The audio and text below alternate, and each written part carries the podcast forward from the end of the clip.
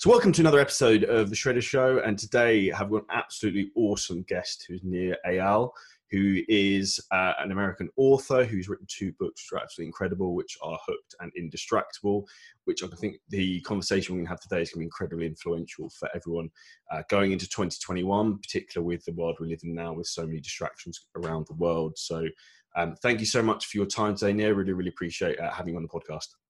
Oh, my pleasure. Thanks for having me. Um, so the, the, subject of today's podcast is obviously going through mainly your, your indistractable book and in terms of people's attention span to how um, people are getting manipulated and almost pulled all over the place with things. I think there's a saying I heard recently, uh, which I thought was the most uh, amazing and most simple phrase I've ever heard. I think, and it was like people say that the most valuable thing you have is your time, when in reality the most valuable thing you have in your life is your attention. Um, and I think attention's getting pulled all over the place from that side of things. Do you, do you have anything from that side of things you'd say? And what's your background of how you've sort of led into this? Because I think you originally wrote your books actually for yourself as almost like patient zero almost. That's absolutely right. Yeah, I wrote the book not because I am a master of controlling distraction, but quite the opposite. I struggled with constantly going off track, and I wanted to figure out, you know, if I could have any superpower, I would want the power to be indistractable. I mean, how amazing would it be if you simply followed through on whatever it is you said you were going to do? Because i think you know the problem today is no longer that we can toss up our hands and say oh i don't know what to do right? Who, who doesn't basically know how to get in shape? Do we really need another diet book to tell us to exercise and eat right? We, we know who doesn't know that a chocolate cake isn't as healthy as a healthy salad right? Who doesn't know that if you want to have better relationships you have to be fully present with the people you love? Who doesn't know that if you want to uh, excel in your industry and your job. You have to do the work, especially the hard stuff that other people don't want to do. We know this stuff. And frankly, if there's anything you don't know, Google it, right? The, the, all the information is out there. It's all available. We don't have that excuse to say, well, I don't know what to do. We all basically know what to do. What we don't know how to do is how to stop getting in our own way. People do not accomplish their goals because they don't know how to stop getting in their own way, not because they don't have the information. We all basically know what to do. And so this was the situation I found myself in is that, you know, I knew I wanted to exercise and eat right. I knew I wanted to be fully present with my daughter and, and with my friends and family. I knew I wanted to do my work and yet somehow I kept going off track. And I thought the problem was the technology, right? That was uh, my first impulse. Oh, it must be you know Facebook and the iPhone and all these distractions must be doing it to me. And so originally I got rid of all that stuff, right? I, I took the advice of gurus who tell you to you know digital detox and all that stuff, and it didn't work because even after I got rid of those things, I still got distracted, right? I would get rid of, I got actually got, uh, it's funny, I bought myself a flip phone from Alibaba for like $12 uh, with no apps, no internet connection, just uh, made calls and, and SMS texts and then I would sit down at my desk, you know, and I'd say, "Oh, I, I, am going to definitely do my writing. I'm definitely going to do my work." And then I would find I would, you know, start scrolling away on my desktop. So I got rid of my desktop computer, and instead I got myself uh, this word processor from the 1990s with no internet connection that I got from, you know, like from eBay. Some library was about to throw it out, so I bought it on eBay. So I thought, okay, great. Now I have no internet, no apps. I'm definitely not going to get distracted. But then when I would sit down and do my work I would say, oh, you know what? There's that that book I've been meaning to read that's on my shelf. Let, let me just do a little bit of research there in that book, or let me just tidy up my desk, or let me just take out the trash, or fold the laundry, or do anything but the thing I said I was going to do.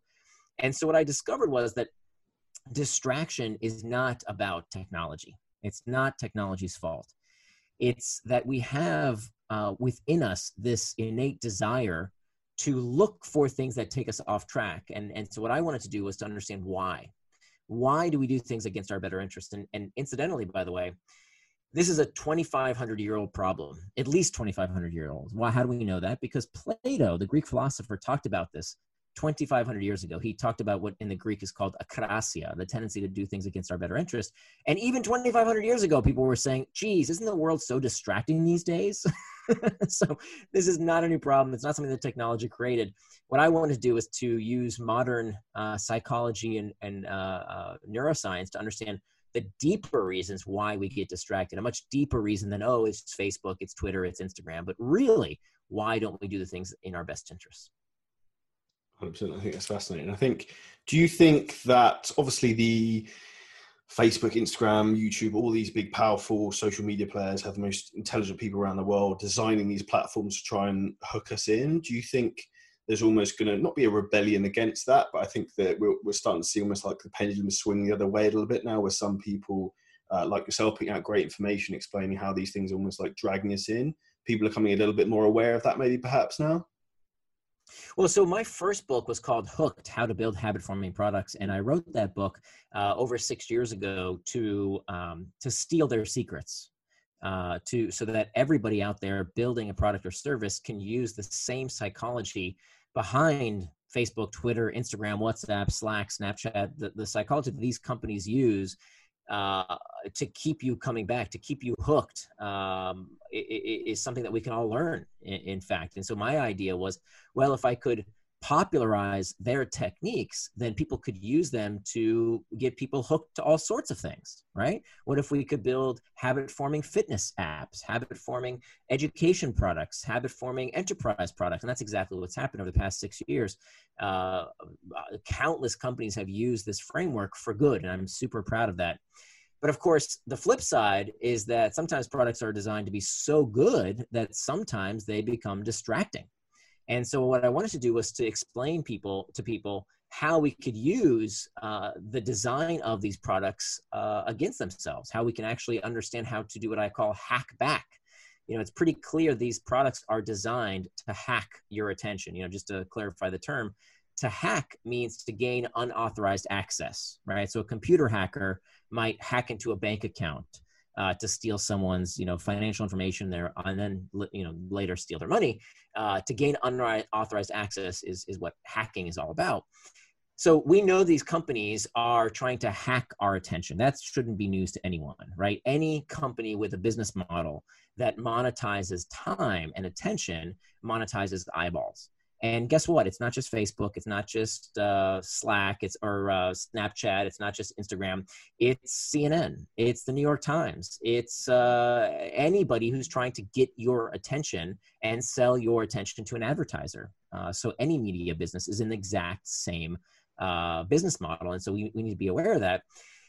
But the fact that we know that means that we're not powerless, right? Who says we can't hack back?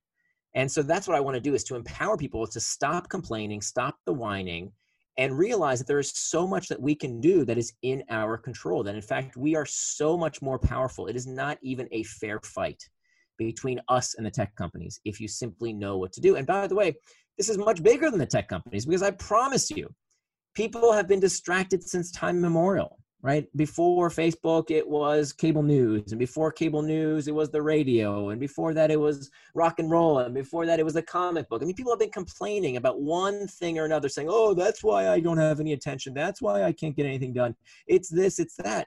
It's the same silly argument we hear about fast food. You know, you're in the healthcare space. You know that it's not fast food. It's not McDonald's that's making people overweight. That's an excuse, right? You can lose weight eating fast food. It's about how we use these things. It's about making sure that we use them so that they serve us as opposed to us serving them.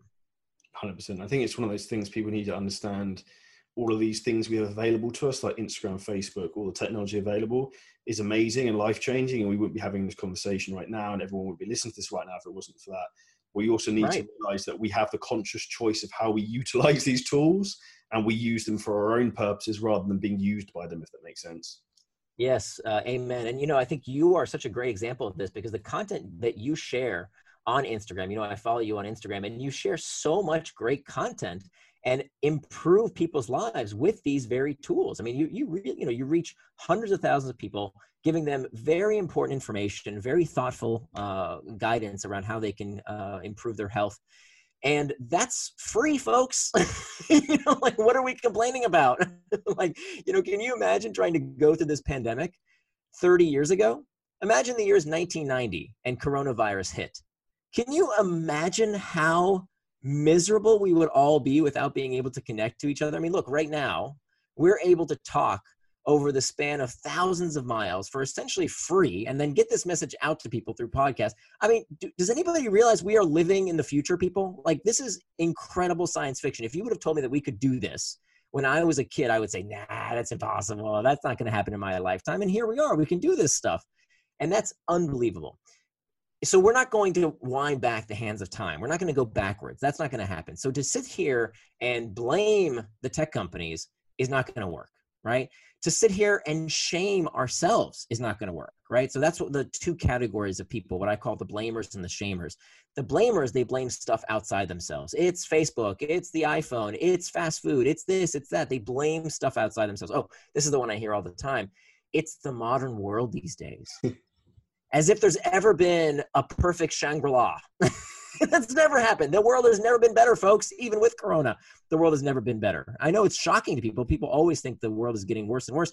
It's the exact opposite. The world keeps getting better and better. It's the media that keeps telling you this lie that it's getting worse and worse. It's wrong. It's false.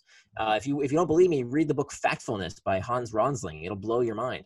But the point here is that we can't blame stuff outside ourselves. That's futile. We're not going to change that stuff. We're not going to you know go back to some imaginary time that didn't didn't exist. That was somehow without distraction. And then shaming ourselves also doesn't work right? So what happens when people tell themselves, "Oh, I have an addictive personality. I'm not a morning person. I can't focus. I'm bad at time management. I have a, a fast meta- slow metabolism." I mean, you've heard all these, you know, shameful excuses that people make. What happens when we tell ourselves this nonsense is that we feel worse. And what do we do when we feel worse? We look for escape from that discomfort with more distraction so we don't want to be blamers. We don't want to be shamers. We want to be what we call claimers. Claimers claim responsibility not for how they feel, not for their urges, but rather how they respond to their urges, right? This is a really important point. Most people don't understand this. That you cannot, you, you do not uh, have power over your urges, okay, over your feelings, right? All you can do is decide how you will respond to those urges, how you will respond to those feelings. Let me, let me make it crystal clear. Imagine you have to sneeze. Okay. If you have the urge to sneeze, that is not in your control. You already have the urge. What you can do is decide how you will respond to that urge. Will you sneeze all over everyone and get them sick? Or will you take out a handkerchief and cover your nose with a tissue so that that doesn't happen? Well, the responsible thing to do, uh, hence the term, you know, responsibility comes from how we respond to something, is to decide to cover our face so that we won't get other people sick. Well, that's exactly how we should respond to these urges. So absolutely we have the urge to eat unhealthy healthy food, to smoke the cigarette, to drink the drink we know we don't need, to check social media when we know we should be doing something else. We absolutely have those urges. They're not going away. What we can do is learn how to respond to those urges in a helpful rather than a hurtful manner. 100%. I think one of the things I'd be fascinated to know your opinion on is you briefly touched on then is your opinion on the news because for me in my my the last two years probably one of the greatest thing i've done is like completely cut myself out from watching or listening to news and having any negative like almost aura around my mind uh, and that's always something i've massively tried to eliminate in particular at the moment where like the U, in the uk we've just gone into tier four like lockdown again uh, so yeah. you, you, go onto the, and there's brexit and all this other sort of stuff and you go on like if you turn on a news channel it's like World War Three is kicking off, and it's uh, like the word like anarchy and pandemic is like non-stop. What's your opinion on people controlling that aspect of their lives, and is that something you would suggest cutting off from some of the mainstream media and controlling more of the information that they take into their lives? Well, not necessarily. I mean, it's kind of like it's, it's almost like when someone asks you, "Hey, should I cut out all carbohydrates?" right? Yeah. like, I, I, mean, I don't know what your personal opinion is. I, I'm of the opinion like that's not very sustainable, right? No, that like you're gonna figure out, idea. right? it's a terrible idea, right? Uh, so it's not, you know, there's never one secret uh, thing that you should eliminate from your uh, food diet or from your media diet. It really has to be in accordance with your values. So let me back up a minute. What are we talking about when we talk about distraction? What is distraction, really? Um, the best way to understand what distraction is is to understand what distraction is not. So if I if I asked you what is the opposite of distraction, most people will say it's focus, right? The opposite of distraction is focus, but that's not exactly right. The opposite of distraction is not focus. The opposite of distraction, if you look at the origin of the word, is traction. So traction is the opposite of distraction. Uh, they both come from the same Latin root, trahere, which means to pull. And they both end in the same six letters, A C T I O N, that spells action. So traction, by definition, is any action that pulls you towards what you intend to do, things that move you closer to your values, help you become the kind of person you want to become. The opposite of traction is distraction. Distraction is any action that pulls you further away from what you intend to do, further away from your values, further from becoming the kind of person you want to become. So this isn't just semantics. This is very, very important because you cannot call something a distraction unless you know what it distracted you from. So if part of your values includes being informed about what's happening in the world, and that means watching the news, great. I don't have any problem with that. I'm not going to tell you how to live your life. If part of what's consistent with your value is playing video games or taking a walk or I don't know, like whatever it is you want to do with your time, there's no bad behavior, just like there's no bad food, right? It's about are you consuming those things with intent? Are you consuming these things these forms of media or these forms of food because of what we call an internal trigger? An internal trigger is an uncomfortable emotional state that we seek to escape from. So, you know, I used to be clinically obese. And let me tell you, the reason I was obese wasn't because of the fast food companies, it was because I was eating my feelings, right? That's what most people, if they're honest with you about why they're overweight, this is why. It's because we don't eat when we're hungry. We eat because we feel bored or lonely or sad or dissatisfied or anxious or stressed. It's the same reason we get distracted with various forms of media. So during this pandemic, when people were clicking on the news mindlessly, endlessly, obsessively, it was because they were seeking to escape the uncertainty of the world around them. They were looking for emotional relief from a product or service, in this case, watching the news. And frankly, there's nothing wrong with that as long as it's done with intent. So, how do you do that? How do you consume things with intent? Well, you know how you do this in when it comes to the food we eat. You plan ahead, right? I mean, it's very difficult to to get in shape without counting macros. At some point, you have to be intentional about what you are going to eat, and the same thing goes with how we are going to spend our time. So, if one of your values is to stay informed on world events, great. I don't have any problem with that. And by the way, I should back up and say, what, what are values? We should define that word. What are values? Values are attributes of the person you want to become. Values are attributes of the person you want to become. So if you ask yourself, how would the person I want to become spend their time? And that includes some amount of reading the news or working out or playing video games. I don't care what it is, as long as that's done with intent by putting it on your calendar, go for it. Nothing wrong with it. But do it on your schedule not the media companies because you know the media company's incentive the media company's incentive is to keep you watching as much as possible their incentive is not to inform you their incentive is to keep you watching so if you know that in advance you can say look the amount of time that the person i would be, i want to become spends consuming the news is you know 20 minutes a day an hour a day it doesn't matter to me. Whatever amount of day you decide uh, amount of time you decide in advance is consistent with your values. Now there is a little trick i will tell you um, uh, a few little tricks that i talk about in the in the book as well. Uh, one is that i never read any kind of uh, content on my web browser so I, I, do have some of my values are consistent with you know keeping up with world affairs. I think it's a good uh, thing to kind of you know be an informed citizen. But I have that time booked in my schedule. Now here's how I do it. I never read articles on the web. Why? Because the New York Times and the BBC and the Guardian design their websites to keep you hooked. I know because I wrote the book hooked on how to do it.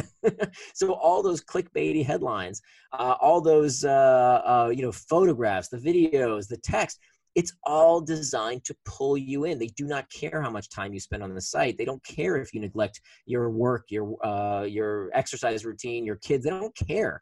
They want you on the site. So they're going to do everything in their power to keep you there. But you don't have to be there. So what do I do when I see a story I want to read? I save it to an app called Pocket. Now it's this little button in my Chrome extension. It's completely free and it takes it scrubs out all the text without the noise without the ads without all that stuff that's tempting you to go down this rabbit hole of content. It sends it to this app and i only read that content when i'm working out. And you say well how can you read while you're working out? The app will read it to you. So it literally has like this siri voice that's actually pretty great that will read you the article. So that becomes my reward for taking a walk or uh, working out or you know going on a run is that i get to listen to this content so it's you know killing multiple birds with one stone i'm not distracted at my desk uh, I'm getting this information that's important to me, and it's my reward for working out. So there's a lot of ways you can use these hacks to uh, to to get the best out of these uh, technologies if it's consistent with your values to do so. 100%. That's some really insightful uh, information there. In regards to uh, other outlets in terms of technology, which tend to sort of pull us in, do you have like specific tactics that you use to say, for example, manage? Because like some of the big things I know people are horrendously distracted with, and it's super unproductive. Uh, two would be phone notifications, and they'll be checking emails. Yeah, yeah. So let's talk about uh, strategy over tactics. Okay, what's the difference? Tactics are what you do. Strategy is why you do it. So it's much more important to understand why you, you should do what I'm going to recommend you do than the specific little, oh, use the Pocket app, right? Like you shouldn't buy my book for the Pocket app. I just told you about it. the, the, the, the, what, the reason it took me five years of research and writing to, to, to finish this book was because there's, there's a framework here that's, that no one's ever seen before that's brand new. And the framework looks like this. And this is what I want you to understand. I want everyone listening to understand. I want you to picture a number line to the left and to the right. Okay, so it goes it goes to the left and the right. Imagine two arrows pointing diametrically opposed to the right and to the left. One side is traction, the other side is distraction. Okay, you have that in your head. Now I want you to picture two arrows pointing to the center of that line. Okay, so imagine the center point. There are two arrows pointing into the center. Those two arrows represent our triggers. And we have two types of triggers. We talked about the first one, the internal triggers. The other kind is called the external triggers. Okay, so you have that picture in your head. It's kind of like uh, the four points of a compass, but the, the, the two arrows at the top and bottom are pointing into the center. Okay, so the triggers lead us to traction or distraction. So if you have an external trigger, it can lead to traction or distraction. If you have an internal trigger, it can lead to traction or distraction. External triggers are the pings, the dings, the rings, anything in our outside environment that can lead us to traction or distraction. They're not necessarily bad, right? If you have a notification on your phone that says, hey, it's time to go work out, it's time to spend uh, some time with your kids, it's time for that meeting, that's a helpful external trigger. It is moving you towards traction because that's what you plan to do with your time. But if you're, you know, with your you, you with your kid, and now you get a notification on your phone, now you're checking your phone as opposed to being fully present with someone you love, and that's not what you plan to do. Now it's leading you towards distraction rather than traction. So external triggers, there's a lot we can do about, uh, but that's only about 10% of the reason people get distracted. Okay, this is really really important. The pings and dings on your phone, studies have found that accounts when you look at time studies for only 10% of the reason you check your phone. Let me say this again. Only one in 10 times that you check your phone, you're checking your phone because of a notification. What's the other 90%? The other 90% are because of the internal triggers boredom, loneliness, fatigue, stress, anxiety, uncertainty. It's those internal triggers that make you feel bad and you have been habituated to find relief with your phone or some other distraction. For some people, it's take a drink of alcohol. For some people, it's eat a burger. For some people, it's, you know, whatever. They can be healthy behaviors, not so healthy behaviors, but all the behaviors are spurred by a desire to escape discomfort. So now we have our four points. Now we have our four strategies. Step number one, the most important step, is to master the internal triggers. Okay, that's at the top of those four points. Master the internal triggers. If you don't have strategies at your disposal to do something with those uncomfortable emotional states, you will always be distracted. Here's what I want everyone to remember time management requires pain management. Time management requires pain management. We must learn to deal with our emotional discomfort, or we will always find some kind of distraction to soothe that pain. We have to deal with that discomfort first and foremost. That's step number one. Now, step number two, we're going to go clockwise around these four points. Remember, the next step is traction. Well, the next step, step number two, is to make time for traction, right? Remember, you can't call something a distraction unless you know what it distracted you from. So, the second strategy, and there's all kinds of tactics that I talk about for how to do this, is to make time for traction by turning your values into time. So, this is where we're actually going to make a calendar for how we are going to spend our time. And it seems like a simple technique, Almost nobody does it, and it is the secret to success. I am giving you the literal formula that study after study, I'm talking about thousands of studies, have found if you do this simple thing that 99.9% of the people out there do not do, which is to plan their time, you will absolutely be more successful than those other people. Chances are if you simply plan what it is you want to do with your time, you will live with intent, you will live according to your values, and you will have a life that you are proud of because you did what you said you were going to do. And I show you exactly how to do that. How do you get started? How do, I show you this technique called time boxing. I tell you about how powerful it is to share that time box calendar with your boss, with your spouse, uh, with the people in your life that matter. Uh, I share a technique called schedule syncing, which is very, very powerful. Uh, no one's ever written about it before, but it's incredibly effective technique that it's all described in that second step.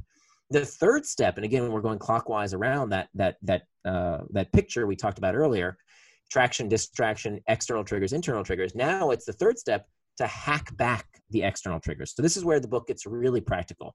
How do we hack back email? How do we hack back social media? How do we hack back meetings? How do we hack back the external triggers of our kids? Right? What about us that are working from home and we have these little ones that can be a huge source of distraction? You know, we're working from home, so we traded the distraction of our office colleagues for the distraction of our kids. I tell you exactly how to hack back that distraction as well.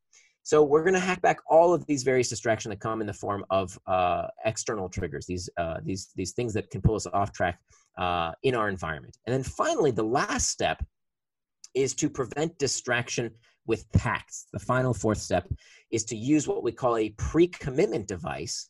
And again, this is very well researched. It's been studied for decades now as an incredibly effective technique, which is where we're going to basically make a promise, some kind of, of, of commitment that we make with ourselves, with other people, or sometimes, believe it or not, with a technology that helps prevent us from getting distracted as the, the last line of defense, as the firewall, if you will, for distraction. These pacts can be incredibly effective. So that's the four strategies master internal triggers, make time for traction, hack back external triggers, and prevent distraction with pacts. That's what I want you to remember. Now, how we do it, the tactics, that's that's the details, right? That's the stuff for like, okay, well, what about this app? Okay, that fits into this category, this step. That's where it gets really, really practical. Uh, but the strategy is actually more important than the tactic. And interestingly, I did something very similar to this probably about six weeks ago. I literally went into my Google Calendar and blocked out like literally time slots that I do everything. I do podcasts on certain days, YouTube videos on certain days, and the actual relief of anxiety that having more structure gave me was incredible. Uh, that Absolutely changing. Yeah, and many people resist this. You know, they think, uh, "Oh, time boxing that's so restrictive. I can't plan ahead. I need to be free." It's you know, I, I don't want to do that that's excuses talking right it's people figuring out every reason we call that whataboutism well what about this and what about that as opposed to well how can you try and make this work right so my advice to folks is just try one thing from these four strategies and it will absolutely change your life. You will see in just a week's time if you give this a shot do one small thing. Don't you don't have to time box every day of your week for example. How about you just time box one day or heck one afternoon okay? How would you spend that time with intent so plan that time in advance and do so. Not down to the minute. You don't have to plan every you know five minutes but you know let's say 20 30 minute blocks of time how would you want to spend your time and then you're going to reevaluate you're not going to set that calendar once and forget it no you're going to act like a scientist not a drill sergeant so you're going to reevaluate and say, okay, well, uh, that wasn't really enough time for my email. I need a little bit more time from email, and I'm going to take that time away from something else. Or, you know, I really miss watching Netflix movies or playing a video game. Let me make sure I have time for that as well. This isn't just about being an automaton and you know doing work all day. No, it's about living with intent. If you want to play video games, if you want to go on social media, wonderful. But put that time in your schedule. Do it on your schedule, not someone else's Well, the interesting thing I take that take from that is we said on your schedule, and I think the big thing take home point for everyone this is taking control of the situation, and like by actually having more structure, you have more control, and people think that um, structure is limiting, whereas actually like structure will give you more freedom because once everything's structured in, you don't actually have to think about what you're supposed to be doing, and you can then if you you block in like downtime as you said if you want to spend half an hour to mindlessly scroll through Instagram, you, have got that time that you don't have to feel guilty necessarily about doing that. Right. It's the key word there was mindlessly. Right. That's that's when you regret it. If you say, "Hey, you know what? In my calendar, it says time for social media. Fantastic. I have that in my calendar. I love social media. It's wonderful. You know how many people I would have lost touch with had it not been for social media? It's a wonderful tool. What I don't want to do is to use it mindlessly. I want to use it mindfully. 100%. I think it's some awesome advice. In, terms of, um, we are talking about mindlessly, where people end up going into uh, Facebook, Instagram, and even emails, mindlessly scrolling, almost looking for stimulation. Do you have any um, ways you'd re- recommend people try to sort of pull themselves out of that sort of habit loop? Well, it's really about those four strategies, right? So number one is is mastering those internal triggers, which we didn't really talk about, but very, very important. That is the most important of the four steps is to understand why you are there, right? And people don't like to talk about this icky, sticky truth of the fact that you know, look, we're we're checking uh, you know instagram too much because we're insecure because we're lonely because we're anxious because we're stressed because we're too tired to go to sleep right? If we don't look that in the face and sometimes this is hard for people. They want to know like well what's the what's what's the trick? Right? Like what's the what's the app i need to install to get me to stop checking instagram? You know the app you need to install is the software in your brain to be able to be aware of wait a minute. I'm overdoing this for emotional reasons right? And by the way this could be anything. I mean look you're you're a super fit guy. You know those people who are in the gym because they're escaping something you know? They're on that treadmill running from an emotion. You know what i'm talking about right? 100% 100% 100% and that's when it becomes unhealthy. Is exercise healthy? Super healthy. Is exercising to an extent where it takes you away from your family your job, your kids, your other priorities healthy? Certainly not. People can exercise, even though we think, oh, exercise is so healthy. You can also make exercise into a distraction. You can make work into a distraction. You can make anything into a distraction if it's not what you intend to do with your time. Because if you haven't asked yourself, wait a minute, why, if I know what I want to do, why am I not doing it? And the answer doesn't start with, how am I feeling? You're not getting to the root cause of the problem.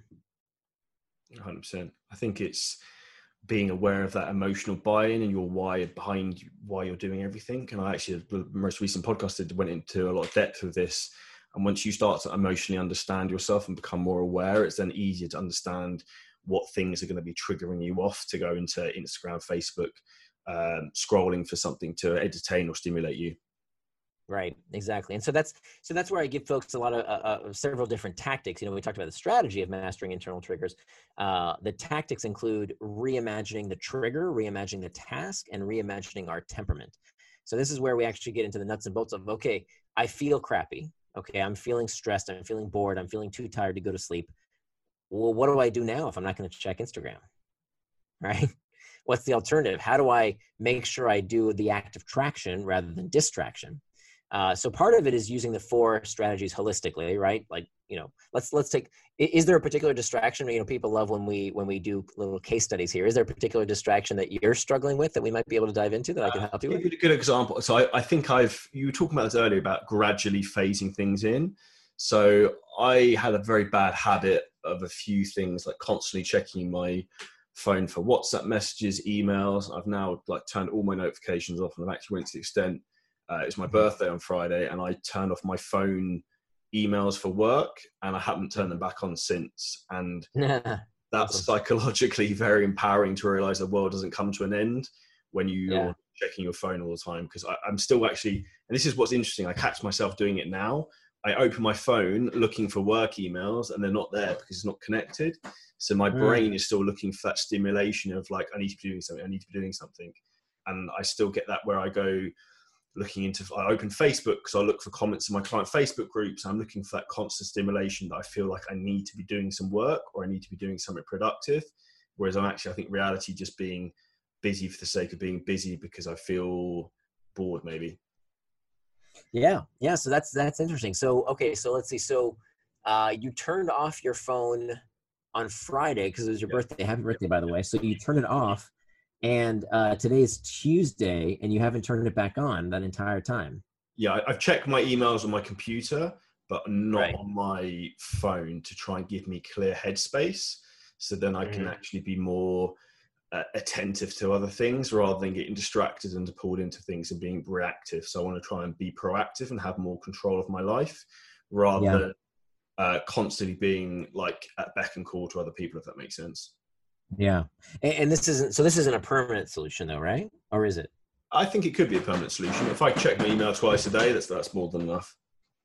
Okay, cool. But you're you're going to turn your phone back on eventually. Oh, no, no, my phone's back on, but I've just like disconnected the, the my work email, if that makes sense. Oh, just just email. Oh, okay, okay, okay. Great, great. Now I understand. So that that's a great example of removing the external triggers. So there's nothing wrong with checking email, but what you've done is to say, look, there's no need for me to check email on my phone. Yeah. Right. Like the world is not going to end if I respond to people you know twice a day as opposed to 10 times a day. Because frankly if there's something so important oh my god your house is on fire you have to call me they're not going to send you an email. They'll call their text well they're not going to use email right? Um, so so that's great. So taking saying look i don't need email on my phone it doesn't you know the, the critical question is is this technology serving me or am i serving it that's the question we need to ask ourselves. If we feel like we are serving the technology, that's a problem. The technology has to serve us. So what you're saying is, you know, email is great, but I don't need to use it all the time on my phone. I have the same uh, the same rule for social media, right? Facebook is great. I love Facebook, but not on my phone. I don't need it on my phone, right? I have time in my calendar every night when I check Facebook. It's on my calendar and I do it, but I do it on my desktop because I don't need that external trigger on my phone constantly pinging and dinging me. It's not serving me. It feels like I am serving it. So it's it's again, it's not by it's not about saying, oh, never again, it's evil, you know, I'm not going to use it ever, ever. No, it's about saying how do I use it in a time and place that serves me rather than me serving it. Yeah, I think it's very much just taking back control and um, by me disconnecting my email, my work email, my phone, it's forcing my hand because I still go and actually look subconsciously for like just aimlessly looking to try and refresh it and there's no obviously emails there. And I keep catching myself doing it. I mean I'm interested to see how long it takes until that stops happening. I reckon two yeah. three weeks maybe. Yeah so that's what's called a variable reward. It has uh, similarities to why slot machines are so engaging uh, because we know that uh, uh people will respond more frequently to a reward that's given on an intermittent schedule of reinforcement. So when a reward is predictable, it's not as interesting. Like imagine if um, uh, you when you open your fridge, uh, every time you opened it, there was something else, right? One time it was ice cream, one time it was uh, celery, and one time it was a uh, can of Coke. You'd keep opening it, right? Every time to see what's next, what's next, what's next. And so that's kind of what email does to us, or social media, or all of these habit forming products they all have this uh, this variable reward, just like a slot machine.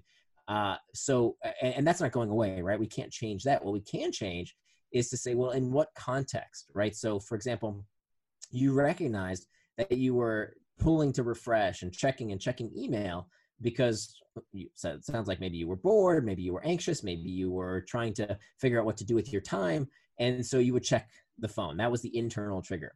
Then you said, okay, well, I'm gonna I'm gonna make time for traction. I'm gonna say, look, I only check email at 10 a.m. and 4 p.m. Let's say it's on my schedule. That's when I check email. Great. Then you're gonna hack back the external trigger. You're gonna remove the email app from your phone because it doesn't serve you. By the way, I'm not saying this should be everyone, right? Uh, I'm saying this sounds like the steps you've taken. So you removed the external triggers. You hacked back. You said, look, I'm not, it doesn't serve me on my phone. I'm only going to do it on my desktop computer. And then you you could, if you wanted to, prevent distraction with pacts. So you could use what's called an effort pact, a price pact, or an identity pact to uh, to keep you on track as a last line of defense. For example, you know if you're the kind of person who really has trouble with still checking email, uh, you can have some kind of price pact with a friend that says, "Look, if I check email during such and such hours, uh, I owe you money." Right? This has been found to be an incredibly effective technique to get people to stop smoking. Believe it or not, as addictive as we say cigarettes are, uh, the most effective technique in history was simply to pay people to stop smoking. It's very effective. so we can actually use monetary disincentives. Sorry, it wasn't uh, pay people to stop smoking. It was to pay people. Yes, yes, yes. Pay people to, to stop smoking. So if you could, if you didn't smoke, you got a reward. Uh, and the most significant reward was the reward that you put up something, you had skin in the game. Uh, the study is, is a little bit longer to explain, but essentially, if you took a bet with yourself and said, okay, I'm going to put money in, it was $150. If you bet $150 that you wouldn't smoke for six months, and then you got, in addition to the $150, another $450 as the reward, that was actually more effective at getting people to stop smoking than just giving them the full 600 of actually putting skin in the game. Uh, so that that's what we call a price pact. Then we have an effort pact. An effort pact puts a bit of work in between you and something you don't want to do. So, for example, uh, in my household, we had this problem. You know, my wife and I have been married for almost 20 years. And, uh, you know, a few years ago when I was writing this book, uh, our sex life was really struggling because every night we were going to bed and I was fondling my iPad and she was caressing her iPhone and we weren't intimate with each other because we kept going to bed later and later with our technology. So what did I do? I went to the so I, I you know I was researching what became my book Indistractable, and uh, I started to use some of these techniques. And one of the techniques I used was to go to the hardware store and buy a uh, an outlet timer. Now this outlet timer costs about five dollars. You plug it into your wall outlet, and whatever you plug into this outlet timer will turn on or off at whatever time of night and day you're set. So in my household, every night at 10 p.m., the internet router shuts off. Okay. So what did I do there? If I wanted to get online, I could, of course. If it's past 10 a.m., I could unplug this thing, I could replug in my router, I could find a way to get back online, right? But it's a bit of effort. I made it more difficult to do something I didn't want to do namely go online past 10 o'clock. So that bit of effort allowed me to have a moment of mindfulness to say, wait a minute, is it really necessary? Do I really need to check email when I said I was, was not going to, when I said I was going to go to bed? Uh, or is it something I'm just doing mindlessly? And so that would be an effort pact. So how could you do that with email? Well, you could bury the email app. You could uh, change your password and give it to a friend. You could do a million different things to make it harder to do the thing that you don't want to do. And then uh, the third type of pact is called uh, an identity pact. This is the most powerful of the three. And this comes from the psychology of religion. And uh, the reason this is so powerful is because it turns out that some of the things that we think are very difficult to do for some people, other people have no problem doing by using this psychological trick of identity. What does that look like? A vegetarian doesn't wake up in the morning and say, "Ooh, I wonder if I should have a bacon uh, and egg sandwich for breakfast." No, a vegetarian doesn't eat meat. It is who they are. It is part of their identity. Just like a devout Muslim doesn't drink, uh, a, a, a, devout Jew doesn't have, uh, uh, you know, unkosher food. That they just don't. It's who they are. It's part of their identity, which is why the book is titled Indistractable.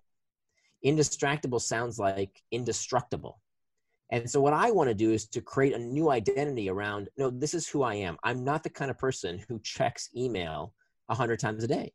That's not who I am. I am indistractable. And part of my value system is to only check, you know, when I say I will, when it's on my calendar. That's who I am. That's my identity. And so what it does is essentially absolves of us of needing willpower because it becomes who we are. And there's a lot more details around how you can create that identity pact uh, but those three types of pact, a price pact, and an effort pact, and identity pact, can be very, very powerful tools.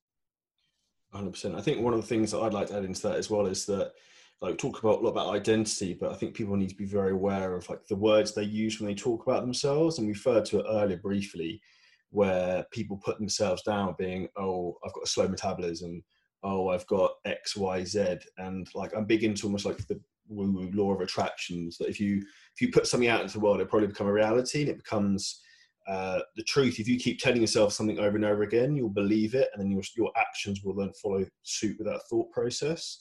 Which is why I think it's very important that we're careful if anyone is listening about the language you use to describe yourself. For example, if you're a slow reader at the moment, then you can become a faster reader if you invest the time into doing so.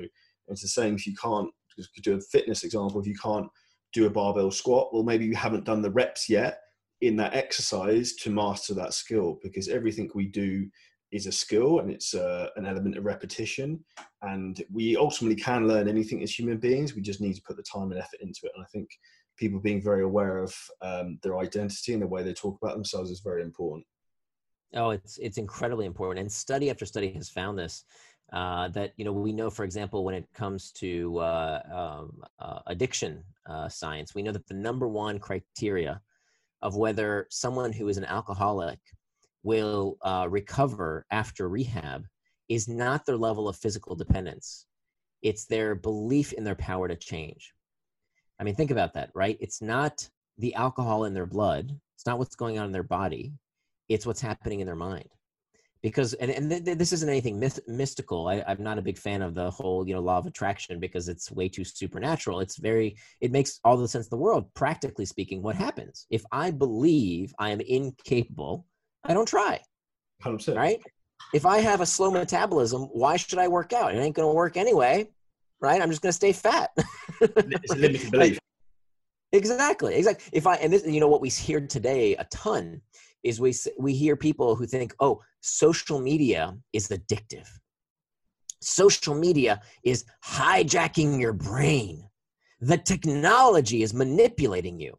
And we love to use that language. Love it. Why? Because it absolves us of responsibility. Because when there's an uh, when there's an addictive substance, well, there's a pusher, there's a dealer, right? Big bad Mark Zuckerberg is doing it to us. How could I possibly resist? How could I possibly take five minutes to turn off my notification settings? Right? It's not that hard.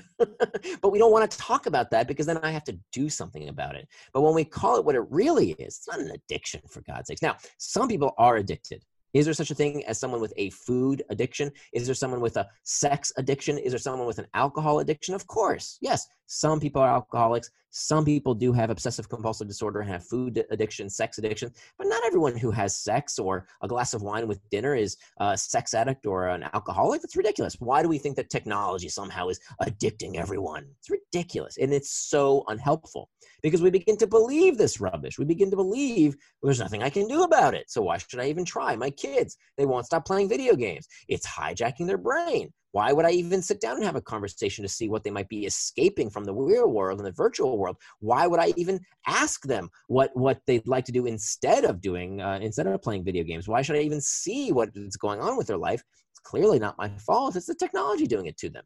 And so that's why this is so dangerous is because by perpetuating this myth, this this idea that we're powerless, that's exactly what the tech companies want us to believe.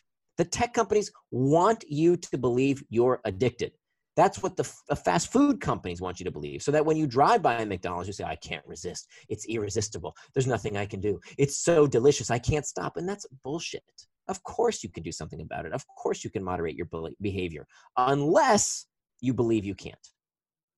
100%. I think, I don't know if you'll agree with me, but I think one of the most empowering things in your life, so for example, from a fitness side of things, is when you you could go to McDonald's, but you consciously say no and you have control and you take control back of that and you realize that you can consciously control what you put in your mouth and you eat and everything that you do is your own conscious choice and decision and no one is making you do that and big bad Ronald McDonald's not manipulating you into eating a happy meal every day.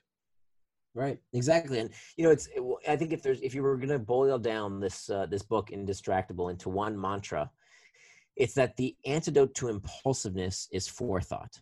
Let me say that again. The antidote to impulsiveness is forethought. That distraction and procrastination is a problem of impulsiveness. At the end of the day, it's not a character flaw. Uh, it's not a moral failing. There's nothing wrong with you. It's simply that we haven't taken the steps today to prevent getting distracted tomorrow. But that is an evolutionary gift. That is something that we can do that no other animal on the face of the earth can do. We can see the future with higher fidelity than any other animal. We can predict what is going to happen. So if you wait till the last minute, you're going to lose, right? If you wait till the chocolate cake is on the fork on its way to your mouth, you're going to eat it.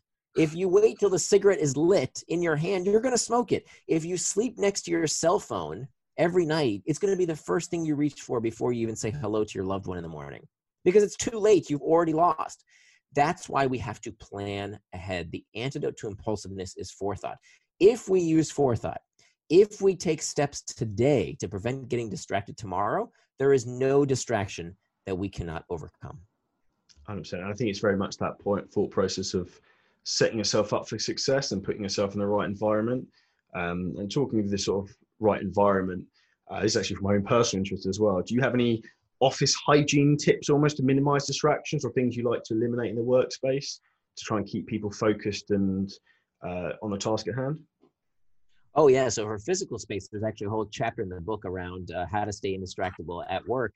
And one of the things that uh, one of the studies I love in the uh, that I that I include in the book that was so interesting um, in the United States, uh, if if it was a disease, believe it or not, the third leading cause of death before Corona, Corona messed up these statistics, uh, but the third leading cause of death after heart disease and cancer, believe it or not, would be prescription mistakes.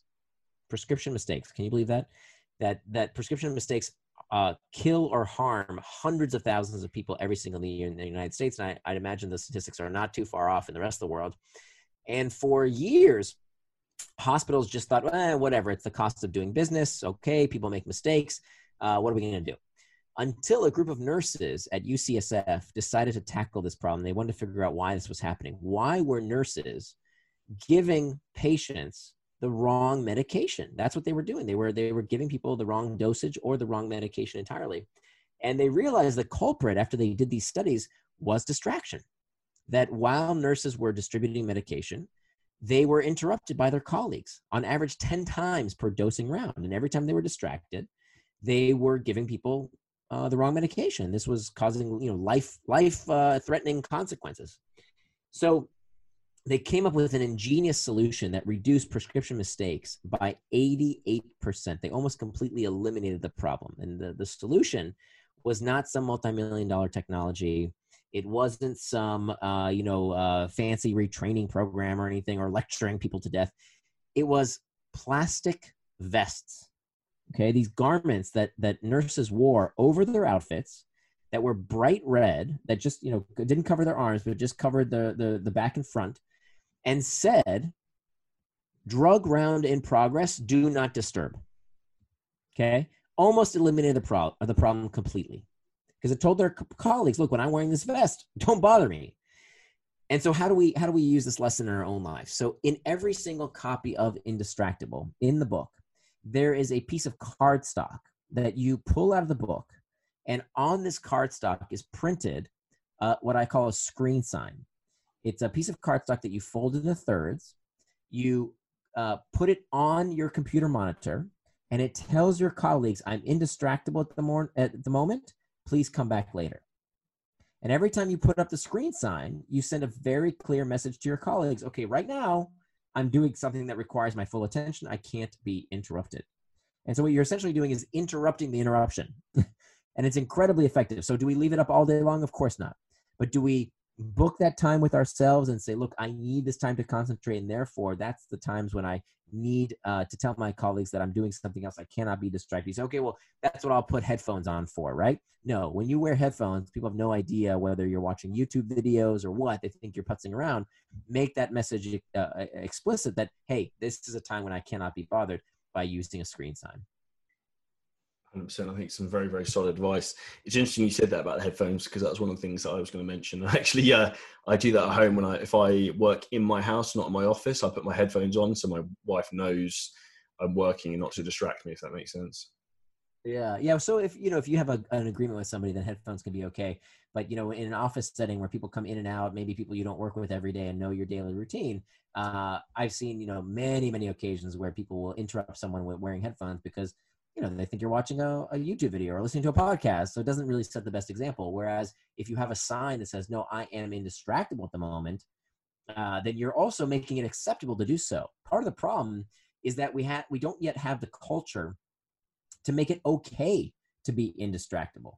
Uh, that somehow the culture right now is everybody check your phone all the time and i think that's going to change. Uh, you know and, and the reason i think it's going to change is that we've already been here before that you know, I remember, so I grew up in the 1980s, and I remember in the 1980s, uh, everybody had ashtrays. Like this is going to sound crazy to people who are, you know, born uh, born after the the millennium, but um, you know, back then everybody had ashtrays in their house, whether you smoked or not. My parents didn't smoke, but we had ashtrays in our house. Why? Because when people came over, they just expected to smoke in your living room. That's what people did. I mean, it sounds crazy today, you wouldn't dream of going to someone's house and uh, you know finding a stranger smoking there. You know can you imagine if someone came to your house and just lit up a cigarette without asking? That would be absolutely crazy. Well what changed? Was there a law that said you can't smoke in people's private residences? Of course not. There was no such law. What changed is people made it unacceptable. People said look my identity is a non-smoker. I am a non-smoker. They had that identity, and this is exactly what we're going to do with being indistractable, right? That we're going to make it okay to not constantly ping and ding me, right? Because I'm going to take time to to focus on my work. I'm going to take time to be indistractable right now. And so the more we can propagate what we call social antibodies, we can begin to spread this new culture of working without distraction, working and living without distraction, I should say. 100%. With that, I just want to finish up on one point. What is your opinion on? Like, I'm a big believer in uh, if you can control the start and end of your day in terms of routine, then that will give you a lot more control within your life and you will have less distractions. Do you have any recommendations or anything? Is that something you believe in? Sure. I mean, I, I think it's. Uh, I, I haven't seen any good. You know, I'm I'm I'm very much an empiricist, so I want to see studies. Yeah. so you know, I, I am not a big fan of, of books or techniques and or gurus that say, well, yeah. it works for me, so it's going to work for everybody. I want to see the peer reviewed study, and I, I haven't personally come across any studies that say uh, that that that is the uh, secret sauce. Uh, but I I will say, if that works for you, great, right? My goal is whatever it is you want to do with your time i want to help you do. So if you find that you know if you can only do that routine you know i find that uh, when i meditate first thing in the morning my day goes great. And if i get to bed on time i'm in a great mood the next day. Wonderful. How can we make sure that you do that when you say you will? That's my goal. So whatever it is you want to do with your time becoming indistractable helps you actually follow through on what it is you say you're going to do. And be present Mm-hmm. Awesome. Well, we'll wrap that up there then, uh, Nir. Um, for anyone who hasn't got the book already, who's obviously going to be intrigued after this conversation, where's the best place for anyone to go and find out about uh, both your books, Indistractable and Hooked? Sure. So uh, if you go to my website, it's nirandfar.com, but near is spelled like my first name. So that's N I R and far.com, nirandfar.com. There's actually a uh, uh, a workbook there that's totally free, complimentary. You can get that at nirandfar.com. It's a complimentary workbook for Indistractable. We couldn't fit it in the book, so we decided to give it away for free. You can get that at nirandfar.com. And the book itself, Indistractable How to Control Your Attention and Choose Your Life, you can get that wherever books are sold. awesome. I'll, I'll, pop some uh, notes below the show notes for the podcast here for you guys to check out. And also uh, Nir's uh, Instagram, if you want to give him a follow on there. He's got some awesome quotes and captions you've been sharing is uh, it's N E Y A L 99, I believe. So we'll get that uh, popped below the podcast as well. So um, thank you so much for your time today. Super insightful, super helpful uh, for myself personally, and also for everyone listening to the podcast. I really, really appreciate you, and hope you have a wonderful Christmas. Oh, thank you so much. I appreciate it. Happy holidays and happy New Year. Awesome. Thank you, buddy. So that was a truly incredible episode uh, of the Shredder Show with Nir Eyal. Slightly different in terms of topic, but super, super powerful. I really want you guys to think about and implement some of these tactics we talked about today in terms of how to control your attention. Because as I said at the start of the Power podcast, the most powerful thing you have is not your time, but it's your attention and what you focus on. So really put some of these techniques that we talked about there into practice, and that will help you succeed in 2021. Also, if you want some more free help from myself and CJ coaching team, if you hit the links below, you can join the CJ Shredding Squad Facebook group for completely free.